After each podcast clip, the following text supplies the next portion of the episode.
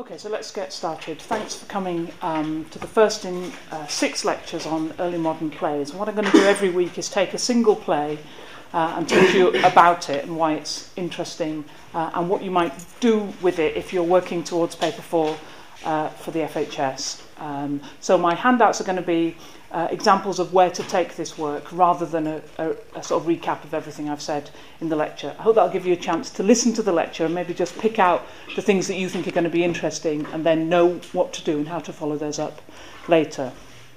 Um, I'm experimenting with recording these lectures for podcasting, so if you've got a really distinctive cough that you want to um, copyright, you better come and talk to me about it afterwards and we'll split the huge proceeds from this. Uh, I hope that the podcasting uh, by next week I should be able to tell you what the address is, so that uh, if you want to if you want to keep up with the lectures but don't want to turn up on Tuesdays at 11, uh, or if you want to be part of the early modern fan base across the world, that's for the people who are listening. Um, uh, you should be able to follow them that way.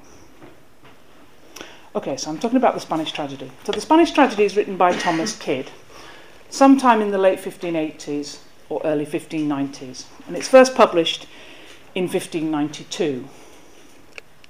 Critics who are interested in an early date, so towards the early end of that 1580s to 90s span, uh, are mostly suggesting that a play about the Spanish, which doesn't mention the Armada, the Spanish Armada 1588, is very unlikely. Okay, so that therefore it must precede 1588.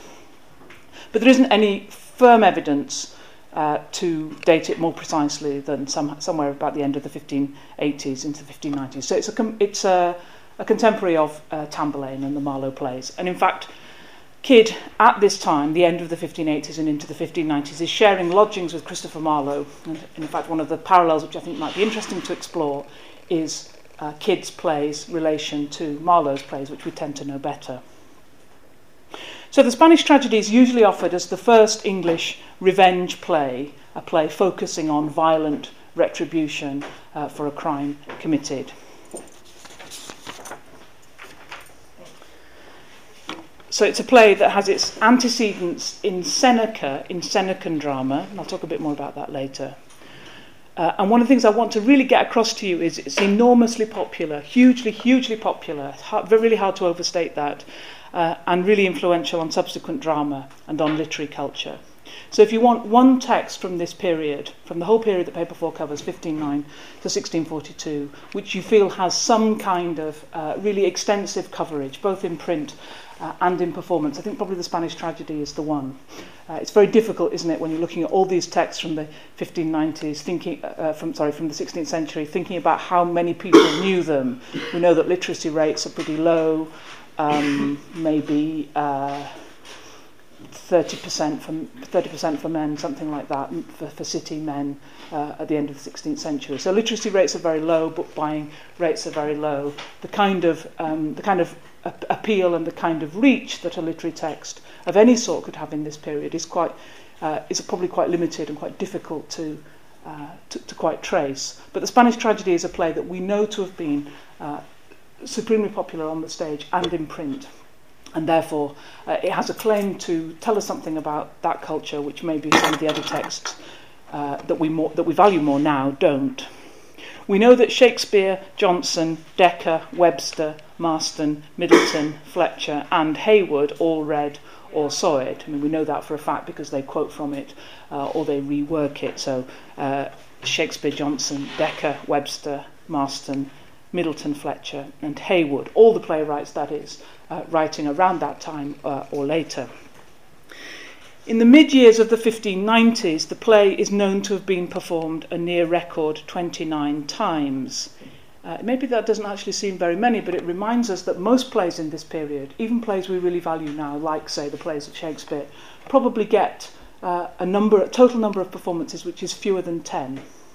Okay, this is a theatre which wants new plays which has a huge appetite for new plays, uh, which performs plays uh, in a sequence which, uh, which stresses novelty and stresses them when they're new, but isn't really very interested in repeats or reruns uh, or re- what the modern theatre calls revivals.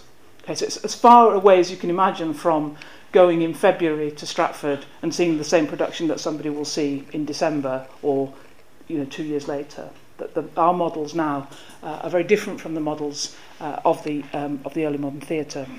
So the Spanish tragedy is performed a near record 29 times. Only Marlowe's play The Jew of Malta and an anonymous and now lost play called, sounds as if it must have been fantastic, The Wise Man of Westchester, were more frequently performed. Okay, that reminds us two other things. Uh, we've probably lost the majority of plays from this period um, because print is not the predominant mode of circulation of these texts. Okay, they're not really primarily written for people to read, uh, they're written in order to be performed. So most, most texts don't make it into print, and therefore, although we have some plays in manuscript, most plays, probably almost the majority of plays from this period, uh, have been lost.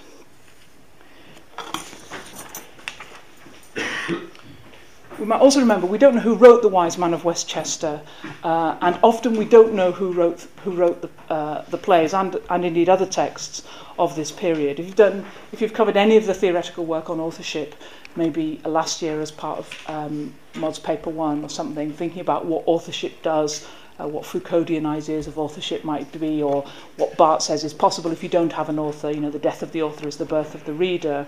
We might think of the early modern period as being a period before the birth of the author. I mean, before the author became that tyrannical figure Barthes imagines in that essay, The Death of the Author, as someone who has to be overthrown.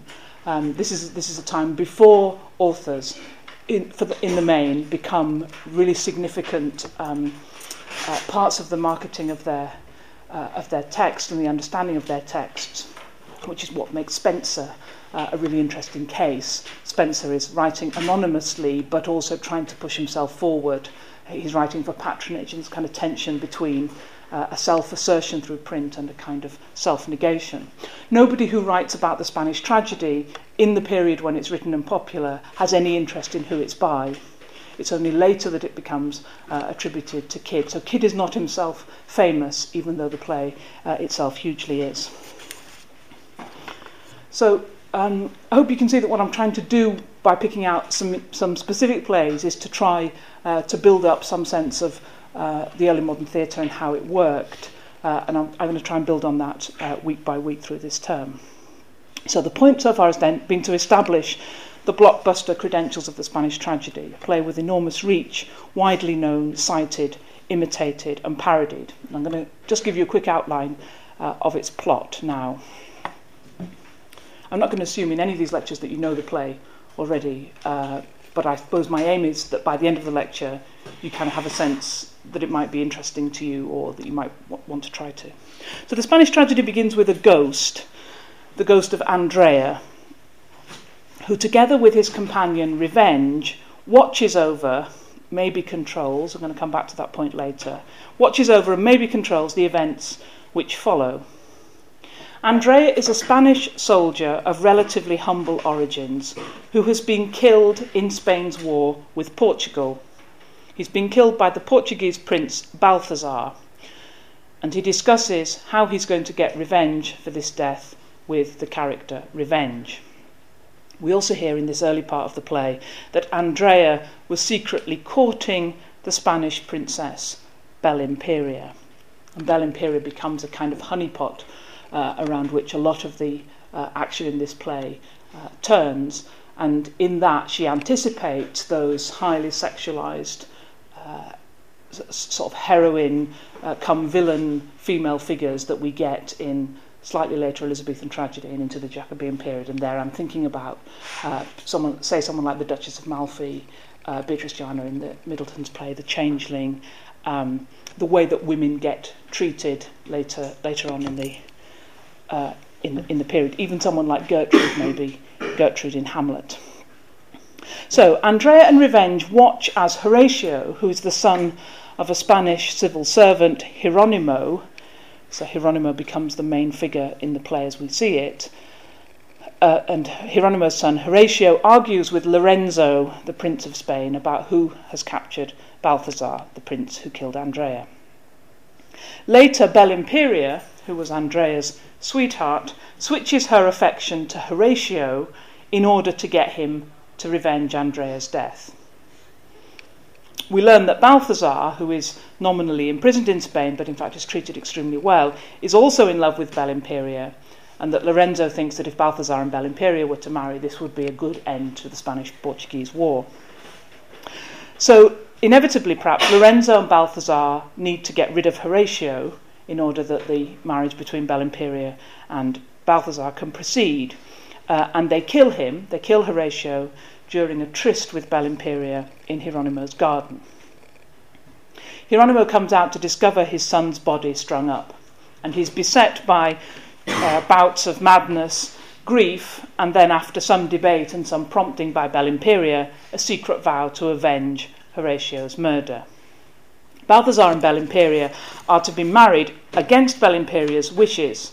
Hieronymo proposes that all the people, Balthazar, Lorenzo, and Belimperia, act in a play for the wedding celebrations, a play he has written called The Tragedy of Soliman and Perseda. The others think that maybe this tragedy is not so suitable for the wedding, but they decide to humour Hieronymo, who's becoming increasingly uh, weird and strange. Belimperia is in on the secret. The theatrical daggers do not have those handy retractable blades, they're real ones, and Balthazar and Lorenzo kill each other in the play, each thinking the other is only pretending. Belimperia also kills herself. That's not in the script, but uh, it's a tidy uh, it's a tidy realization that there isn't kind of a space for her uh, in, in any future beyond the play. Hieronymo is captured and required to confess, so he bites out his tongue so he cannot speak. He's then required to write out his confession, so rather foolishly, they bring him a penknife to sharpen his pen. You're ahead of me. He gives a quick stab to murder Lorenzo's father uh, and then turns uh, the knife on himself. The end of the play sees Andrea and Revenge promising to cart all the miscreants off to hell, and in a great, ominous final uh, phrase of the play, very final words of the play, uh, in hell I'll there begin their endless tragedy. So, uh, Revenge ends the play by saying, This is just a start. Uh, this is just a start of their punishment. So it's very clear from that synopsis that the play is one of uh, sensation, even serial sensation. And what I want to suggest is that this is its hallmark and its genius. The Spanish tragedy involves a brilliantly excessive catalogue of onstage deaths and violent action. Kyd includes a scene in which an innocent man is bound at the stake, about to be burned before our eyes, before being reprieved at the last moment. But he then follows it with a parallel scene in which another man firmly expects to be reprieved from hanging, but then at the last moment he isn't. And probably the prop which, uh, which unites those two things, some sort of central uh, gallows or central, uh, some central piece of, of stage business, unites those two things literally and probably also visually unites them with the tree or the, or the trellis uh, as you see on that picture that uh, Horatio is, is strung up on. The play includes murder by stabbing, uh, a body strung up in a tree, murder in the guise of drama, three suicides, self mutilation, several scenes of running, mad, or ranting, most notably that of, most, most notably that of Isabella, the wife of Hieronymo and the mother of Horatio, who raves through the garden in which her son was killed, destroying all in her path and then herself. At the end, at least seven people are dead in a Holocaust which has wiped out more or less the whole Spanish court, or at least the whole cast of the play. The whole play seems to be a dramatisation of Lorenzo's cynical tag, where words prevail not, violence prevails. Where words prevail not, violence prevails. And if that's true, language has failed pretty spectacularly in a play which is structured around and punctuated by acts of violence in the way that Hamlet, a play heavily influenced by the Spanish tragedy, might be thought to be structured by soliloquies, acts of language. Now that words, sorry, that words have failed doesn't mean that they're unimportant in this play, and part of the pleasure of the play is rhetorical excess. I'm going to take one example which for contemporaries was the most famous in the play, Hieronymo's soliloquy in Act 4, Scene 2. So this soliloquy in 4-2 begins, it's, a, it, it's a kind of a, it's about 30 lines, but it begins, Oh eyes, no eyes, but fountains fraught with tears. O life, no life, but lively form of death. O world, no world, but mass of public wrongs confused and filled with murder and misdeeds. And that, that formulation, O eyes, no eyes, O life, no life, O world, no world, is one of the um, uh, almost I, am trying to think of a kind of musical metaphor almost. It's it, it's kind of one of the jingles that that that demeans it but it's one of the uh, refrains from the play that that is, gets picked up over and over again. If you do one of those oh this no this you know in t- sort of two or three lines everybody kind of knows that you're talking about the Spanish tragedy uh, in the late 16th and 17th century. So Hieronymo's rhetorical repeti- repetitions here establish and negate the central nouns, the central terms eyes, life, world, eyes, no eyes, O life, no life, O world, no world. It's a conjuration of the extreme disturbance caused by his son's murder, in which all terms need to be renegotiated. The world's recasting here then is a linguistic one. These rhetorical figures of cancellation, O eyes, no eyes, O life, no life, are sort of miniature versions of the play's own destructive energies. It is a play about, on the one hand, assertion, assertion of identity, which I'm going to talk about in a minute, but also its cancellation. People establish their identity just at the moment they're going to die. Critics have admitted that the Spanish tragedy is significant in histories of English drama, in that it's probably, as I've said, the first revenge play, probably the first play to include a kind of Machiavellian character in Lorenzo, and I guess by Machiavellian uh, we mean someone influenced by the writings of Machiavelli with their stress on human will rather than divine um, limitation or, or religious limitation. so to be Machiavellian in the Elizabethan period, it's almost always a, a term of uh, a term of abuse. It's not a good thing to be, although it's a very fascinating thing to be. And to be Machiavellian is to assert your own, your own human will on the world, uh, and to, rather than to submit to some kind of divine will. So, perhaps the first play to include a Machiavellian character in Lorenzo, the first to include a play within a play, perhaps even the first English, uh, first modern English tragedy. They have, however, turned the sense that the play is an early attempt, perhaps even the first attempt at all these things, into a way of criticising it, particularly for its supposed crudeness or unsubtlety. You'll want to be aware, as I'm sure you already are, as you work on Renaissance literature or drama, that teleological narratives of progress, the idea that literature gets more and more complex or more and more sophisticated, are both false, they can't really account for Dan Brown, for instance, and also misguided. Complex and sophisticated can be, but are not necessarily positive aesthetic terms. We tend to we tend to look back at them, uh, look, look, back at earlier literature with a critical and aesthetic vocabulary, uh, w- which isn't always attuned to uh, what was valued at the time.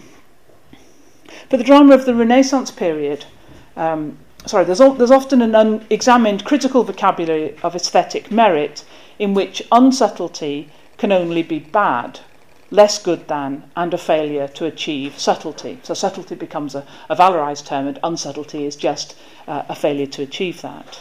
I think for drama of the Renaissance period, this criterion is largely derived from later interpretations of Shakespeare and then applied to his contemporaries in a formula which is designed to make Shakespeare seem better and therefore to always find them wanting.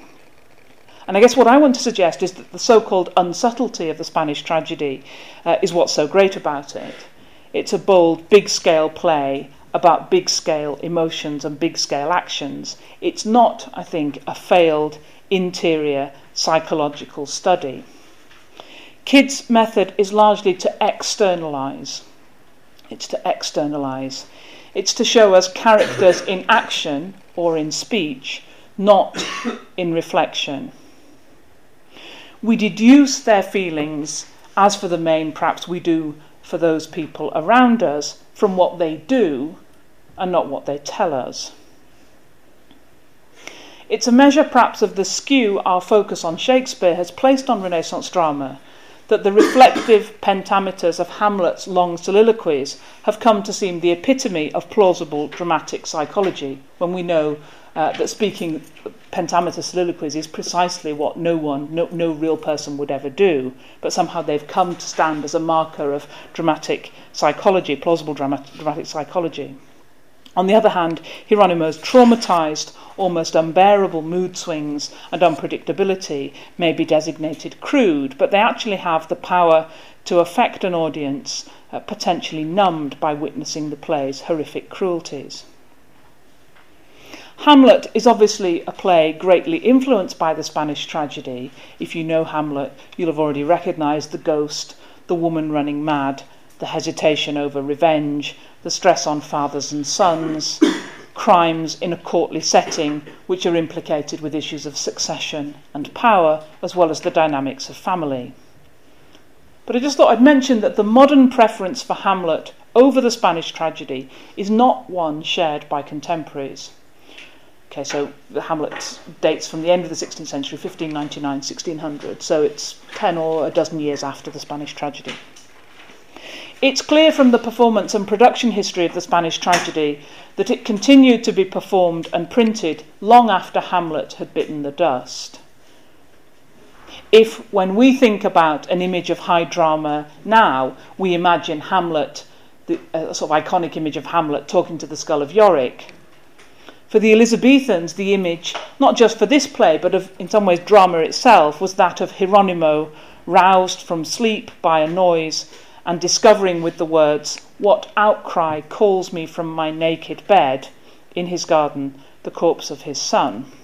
It's an image visualized for the 1615 edition uh, there on your handouts. Over a hundred references to the Spanish tragedy, allusions to it, parodies of it, quotations from it, can be identified without difficulty in the popular literature of the first half of the 17th century.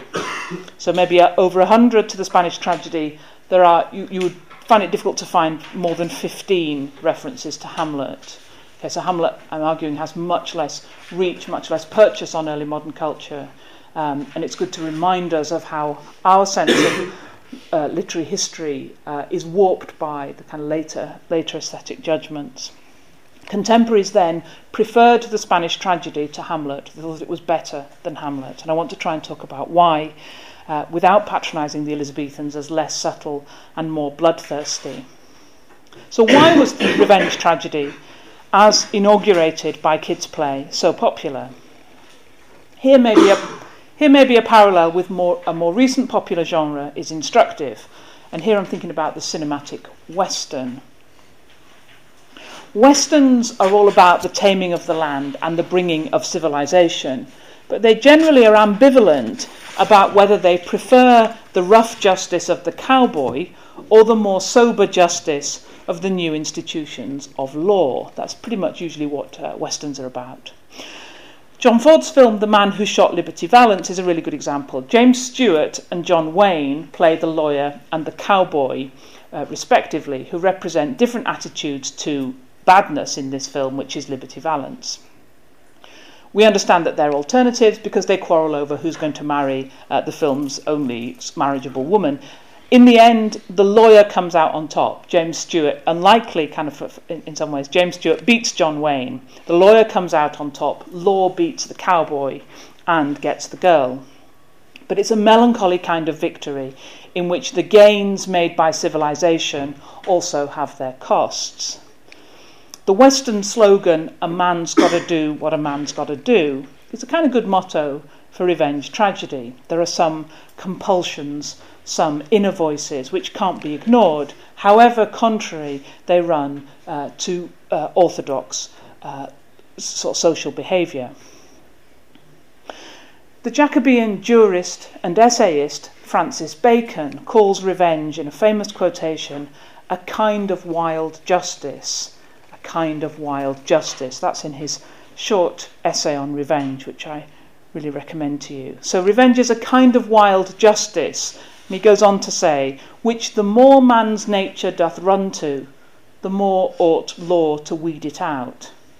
For as for the first wrong, it doth but offend the law, but the revenge of that wrong putteth the law out of office. So the first wrong doth but offend the law, but the revenge of that wrong putteth the law out of office. Bacon is saying that if you commit a crime, uh, you have broken the law. But if you try to punish a crime, you have completely overturned the fact that the law has jurisdiction, uh, which, which we continue to feel is a problem about uh, vigilante justice and so on. So revenge for Bacon is much, wor- uh, is much worse than the original crime it revenges, uh, because the first crime can be punished by the law, but the second crime suggests that the law has no place at all, not just that it can be, uh, not just that it can be broken. So revenge, Bacon recognises, exists in the gap between law and human nature, but the human desire for revenge threatens the basis of social institutions like the law itself. In calling it a kind of wild justice, though, Bacon acknowledges the pull of revenge, the pull of revenge, the neatness of it, even, and from some points, perhaps, its justifiability. In this play, Andrea gets his revenge by implicating his enemies into further crimes for which they will be pursued. The murder of Horatio means that Balthazar, who has murdered Andrea, is also the enemy of Hieronymo and that in Hieronymo's avenging his son, uh, Andrea's restless ghost will also be revenged. what we might think could be neater, more aesthetically and poetically perfect than a play about revenge, which ends with a play through which revenge is enacted. Probably relatively few Elizabethans enacted or even uh, would support personal revenge on the scale enjoyed in revenge tragedies. It doesn't work, I think, to suggest that this is what people thought then or this is how people behaved then. We can't really deduce much about Elizabethan society from the actions we see performed in plays. And interestingly, uh, historians of this period uh, have suggested that in terms of sort of uh, social or street uh, or random violence, uh, Elizabethan London may have been rather less violent than modern London, fewer murders, for example, than 21st century London. Where violence is really located in the Elizabethan state, and what's very different from our own c- culture, is that it's identified with the state itself. So people who went to the theatre over the one bridge that's over the Thames at this point, London Bridge, would see the heads of traitors, the tarred heads of traitors on the uh, on the kind of spikes as a, as a sign, visible violence, um, uh, visible hangings and, uh, and executions, um, that the marks of judicial or state violence, that's a, one of the ways in which the population is controlled. So there is a, Elizabethan society is very violent, but much of that violence is on the side of the law, I suppose is what I'm saying, rather than uh, against it. So I've, I've said that you know Elizabethans didn't. It, it's not that revenge tragedy was popular because Elizabethans uh, saw themselves uh, simply reflected in those dramas. What we may be able to identify instead is a kind of vicarious fantasy of power as one of the attractions of revenge tragedy, a vicarious fantasy of power. Instead of the compromises and the smallness which characterize most of our lives, revengers are single minded magnificent in the grandeur of their passions. Normal moral codes are suspended to terrifying but perhaps secretly delicious effect, and this may be one of the points of comparison between this play and the plays of Marlowe. Hieronymo commits terrible, demonically inventive revenges, perhaps so that we don't have to.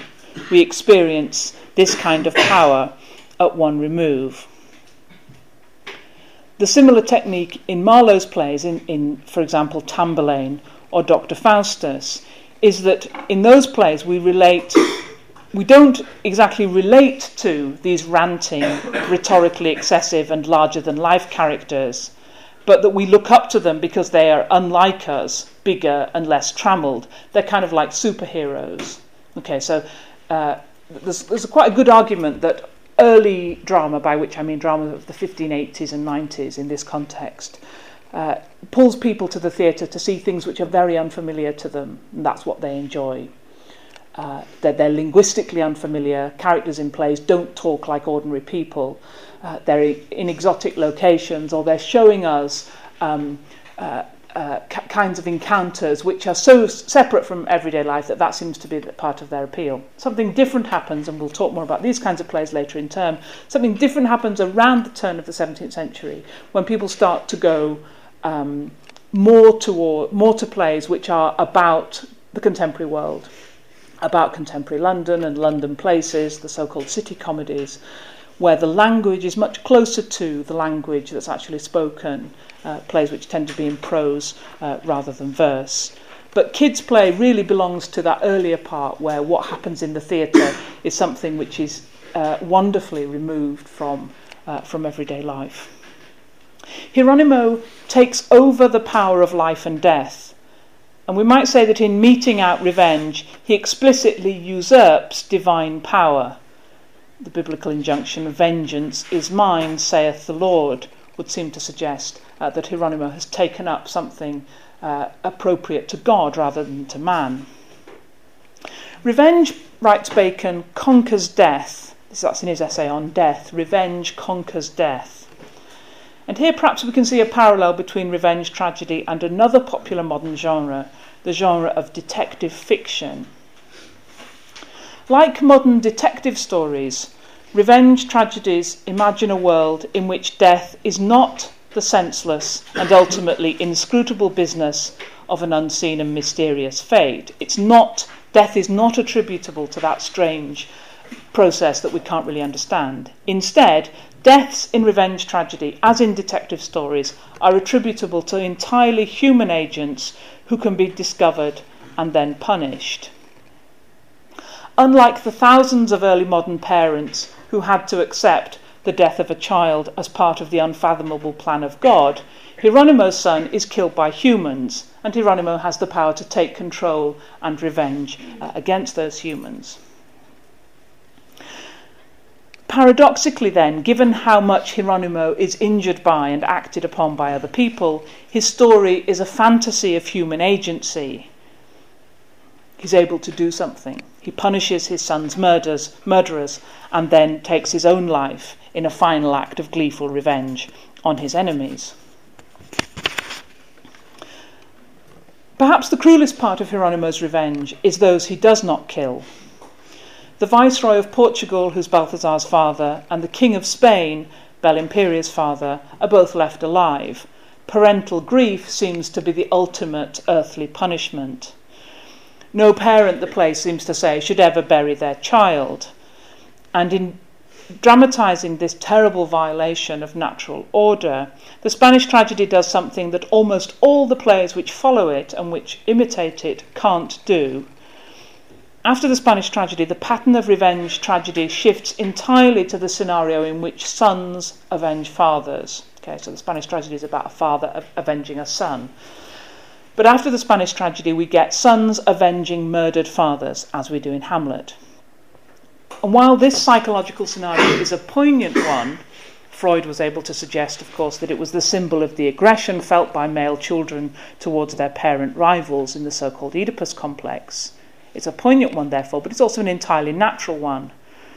Just because it's Claudius who tells Hamlet that "'tis sweet and commendable in your nature, Hamlet, to give these morning duties to your father. But you must know, your father lost a father, that father lost, lost his, and the survivor bound in filial obligation for some term to do obsequious sorrow. So just because it's Claudius who tells Hamlet that doesn't mean we should dismiss it totally. Parents die, Claudius is saying, it's tough, but it happens. It's part of the condition of being a son. Your father will die before you. But sons, as Hieronymo lives, uh, sorry, as Hieronymo knows, ought to live. Sons are your posterity, your continuance in a world which otherwise obliterates you through your own mortality. When Isabella, Horatio's mother, runs mad in their garden, she destroys the tree on which her son was hanged. It's a symbol of their destroyed family tree, the truncated history of their line, the end of the future. One of the things that tragedy perhaps uh, most decisively seems to snuff out is not just individuals but a future. And tragedies are curiously pessimistic about what, what could possibly come next after this. The hanging son in the garden, killed despite his own innocence, of course, stirs visual and emotional parallels with the ultimate murdered son of Christian iconography, Jesus, uh, a figure who, like revenge, conquers death itself. The Spanish tragedy, then, I want to argue, is an extended and emotional discussion of death and the fear of death and the ways, emotional, psychic, and cultural, that we try to buttress ourselves against its power. The other aspect of the Spanish tragedy, which was, I think, especially painful and therefore not repeated by later writers in the genre, was the fact that we meet Horatio and we see him murdered before our very eyes. It's a dramatisation of our inability to prevent what happens happening. Other revenge tragedy writers, including Shakespeare, make the initial act which must be revenged happen outside the confines of the play. So that old Hamlet, who we never meet, is already dead by the time the play starts. In this way, Shakespeare collapses the two revenge victims of the Spanish tragedy, Andrea and Horatio, into one ghostly victim. I think this creates more distance and a different sense of bereavement and outrage from the murder of young Horatio in the garden in front of our eyes in Act 2 of the Spanish tragedy. Our sympathy with Hieronymo, even as he commits his own atrocities in repayment, is heightened then perhaps by our almost culpability at the son's death we stood on and watched. perhaps that too is meant to be a, decent, a, a distant recapitulation of the events of the first Holy Week. That we should feel sympathy with Hieronymo, there's evidence that the play's original audiences did, and that they were moved by his stark and stylized expressions of grief. So that we should feel sympathy with Hieronymo is perhaps all the more extraordinary given the play's title. To call a play the Spanish tragedy in the London theatre around 1590 would be like calling a play the Soviet tragedy in Washington, D.C. in 1961 2, or the Iranian tragedy in Israel in 2009 i.e., uh, it would be a kind of title which would either uh, generate the thought, good, it's good that they have a tragedy, a tragedy for them can only be good for uh, us, or, you know, who cares, or whatever.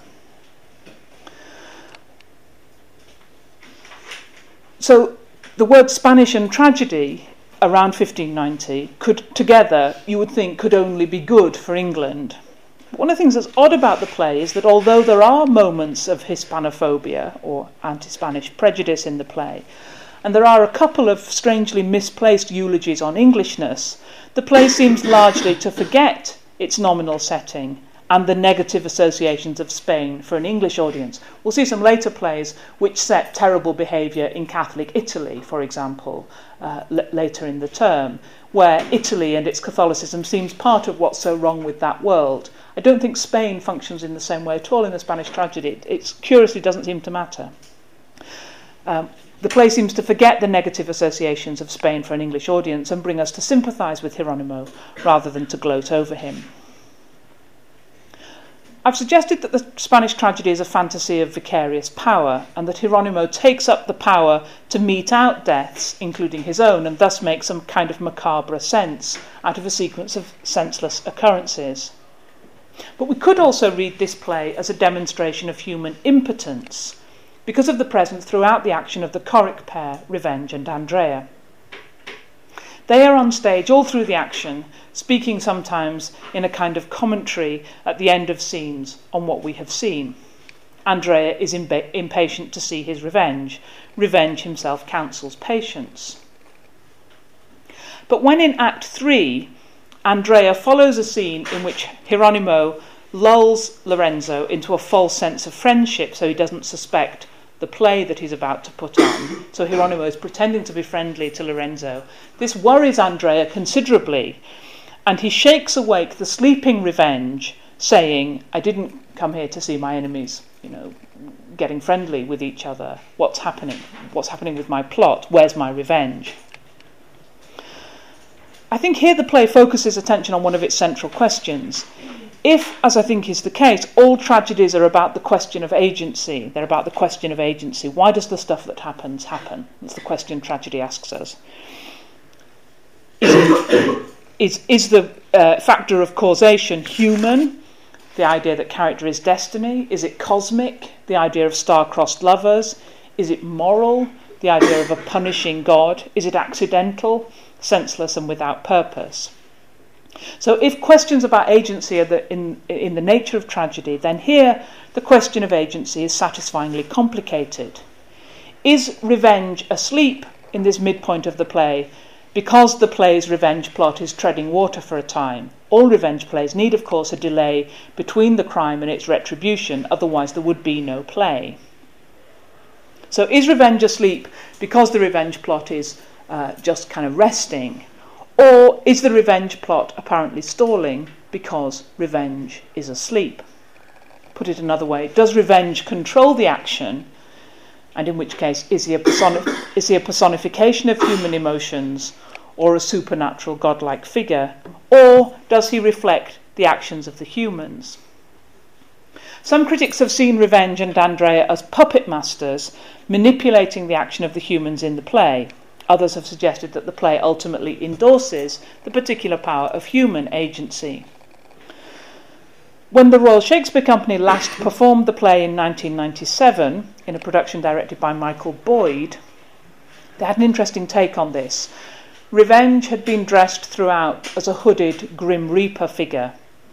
After the play's final words, he took off his hood for the first time and revealed that he was actually Hieronymo. The play then started again from the beginning, and this time the dead Horatio delivered the famous opening lines originally heard from the lips of the ghost of Andrea.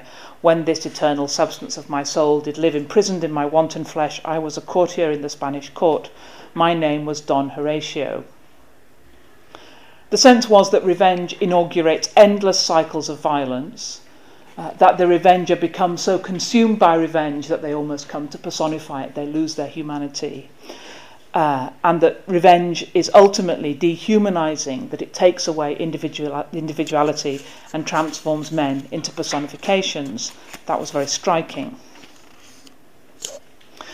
Elsewhere, the play may seem paradoxically, paradoxically to suggest that revenge affirms or constructs rather than undermines individual identity, so that revenge affirms or constructs rather than undermines identity. The Spanish tragedy shows us different early modern understandings of what identity is. Firstly, it's an idea, it's, it's a concept constructed through kin and through social networks. Hieronymo's identity is fixed through hierarchical relationships to the king, to his son, to his wife, to people who work for him. And in this, as in many Elizabethan and Jacobean plays, identity is a product of the exterior. It's the subject connected with society rather than, as we might expect, identity as something interior and private. But Hieronymo's traumatic education in the play jolts him into increasing withdrawal, separation from others, and into deceits in which his exterior masks rather than reveals himself. Part of this is registered in the way the stage most easily demonstrates this, the mode of soliloquy. There are no soliloquies in the play until Act 2, Scene 5, the moment pictured on the uh, title page, and that I've already mentioned having the kind of pictorial clarity and currency as a cinema advertising campaign nowadays, the moment when Hieronymo enters the stage to find his dead son. Hieronymo enters in his nightshirt, a kind of dressing gown, so he's presented for the first time in his private capacity rather than as we see him elsewhere in the play, as a public person, a lawyer, or a royal fixer. He begins a kind of conversation as he enters the stage by asking questions and expecting a reply from whoever made the noise which disturbed him. What outcry calls me from my naked bed and chills my throbbing heart with trembling fear, which danger yet, which sorry, which never danger yet could daunt before? Who calls Hieronymo? Speak, here I am. I did not slumber, therefore 'twas no dream. No, no, it was some woman cried for help, and here within this garden did she cry, and in this garden must I rescue her. But stay, what murderous spectacle is this? A man hanged up and all the murderers gone, and in my bower to lay the guilt on me. This place was made for pleasure, not for death. These garments that he wears I oft have seen. Alas, it is Horatio, my sweet son. Hieronymo, that's to say, enters the stage expecting dialogue, but when his interlocutors turn out to be fled or dead, his words turn into something quite different a soliloquy. For Hieronymo, then, it seems that the moment of loss is also the moment of modern personhood. In losing his son, he has gained a newly agonized sense of himself in which outer cannot fully express the inner. And this exciting representational and psychological possibility is, I think, perhaps key to the popularity of tragedy on the early modern stage. In tragedies, loss becomes central to human identity. Loss becomes central to the formation of human identity. Just as in the Spanish tragedy and the plays it enabled, which come after it, the discovery of that inner identity is part of an inevitable narrative process of its destruction. The revenger must die eyes, no eyes, world, no world.